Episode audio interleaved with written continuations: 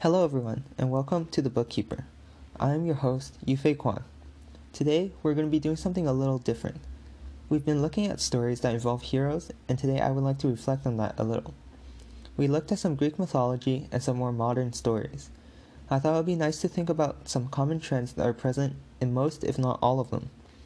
I have this quote here that really stuck out to me. So the quote is The real hero is always a hero by mistake. He dreams of being an honest coward like everybody else. This is a quote by Umberto Eco. As I thought more about the quote, it seems more powerful and holds true for so many stories. Any story with a hero in it fits into this quote. Almost all heroes are humble. They may not be humble at the beginning of their journey, but by the end, heroes are humble. The journey of the hero changes them, and in the end, humbleness is a trait that they possess. We'll come back to this idea with an example later. Heroes put the interests of others before their own. They're not in it for the fame or the glory, but they are in it because they want to help the greater good of society. Let's look at an example from Greek mythology. The story is Daedalus and Icarus. In this story, Daedalus and Icarus just built the labyrinth, and the king doesn't want them to reveal the secret of the labyrinth. They are just stuck on the island. Daedalus then constructs two pairs of wings, one for his son and another for himself, and they escape. Daedalus and Icarus did this feat not because they had many choices. Daedalus and Icarus weren't looking to be heroes. They simply wanted to escape, and for Daedalus, he wanted to contribute to the world through his works of architecture. He went to build the labyrinth because that was something he thought was right. In the end, the interests of Daedalus and King Minos did not line up. Another example we can look at is National Treasure. This is a film that was made in 2004 about a son looking for treasure which had connections to the family. The son in the film is not looking to be famous. One thing that the son doesn't have control of is what family he is born into. He was born into this family not because he wanted to, but it was something that he had no control over. This was something that was bestowed upon him, whether he liked it or not. He became a hero because he later became aware of the connections between the treasure and his family. In the ending of the film, his friend told him he should have taken more in Finder's Fee. He refused to do it because he genuinely thought the treasure should be for mankind rather than for, rather than for himself.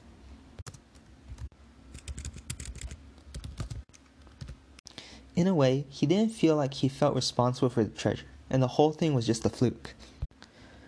Another example we can take a look at is Tony Stark from the Iron Man movies.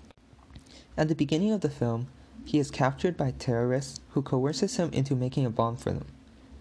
Tony Stark is forced into the situation, not by his own accord, but it was more of a mishap. This wasn't part of the plan. The plan for him was to promote weapons and to head home. Because the terrorists captured Tony Stark, it set in motion a series of events, and in the, in the end, Tony Stark emerged as a hero. This is where I come back to the idea of being humble that I mentioned earlier in the podcast. This is where I come back to the idea of being humble. Since there are continuations onto the first movie, I'll talk about how Tony Stark has changed as a character throughout multiple movies. But first, immediately after he gets home, he prompts the company to stop producing weapons. For the next couple of movies Tony Stark is in, he becomes aware of what he is doing and what his company is doing. He shifts his attention to building a name for himself, to helping his family and the people he loves.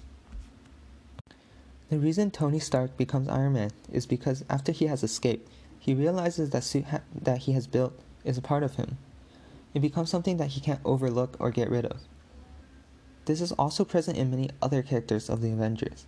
Even though they are superheroes, most of them are still human. One quote from the movies really stuck out to me. This was a line Nick Fury said when he was trying to rally the group together. The quote goes like this There was an idea to bring together a group of remarkable people, see if they could become something more. So when we needed them, they could fight the battles that we never could.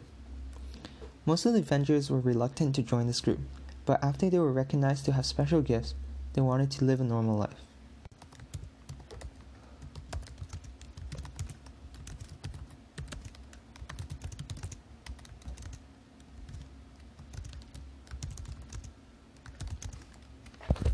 The fantastical journey that they went on was definitely not planned.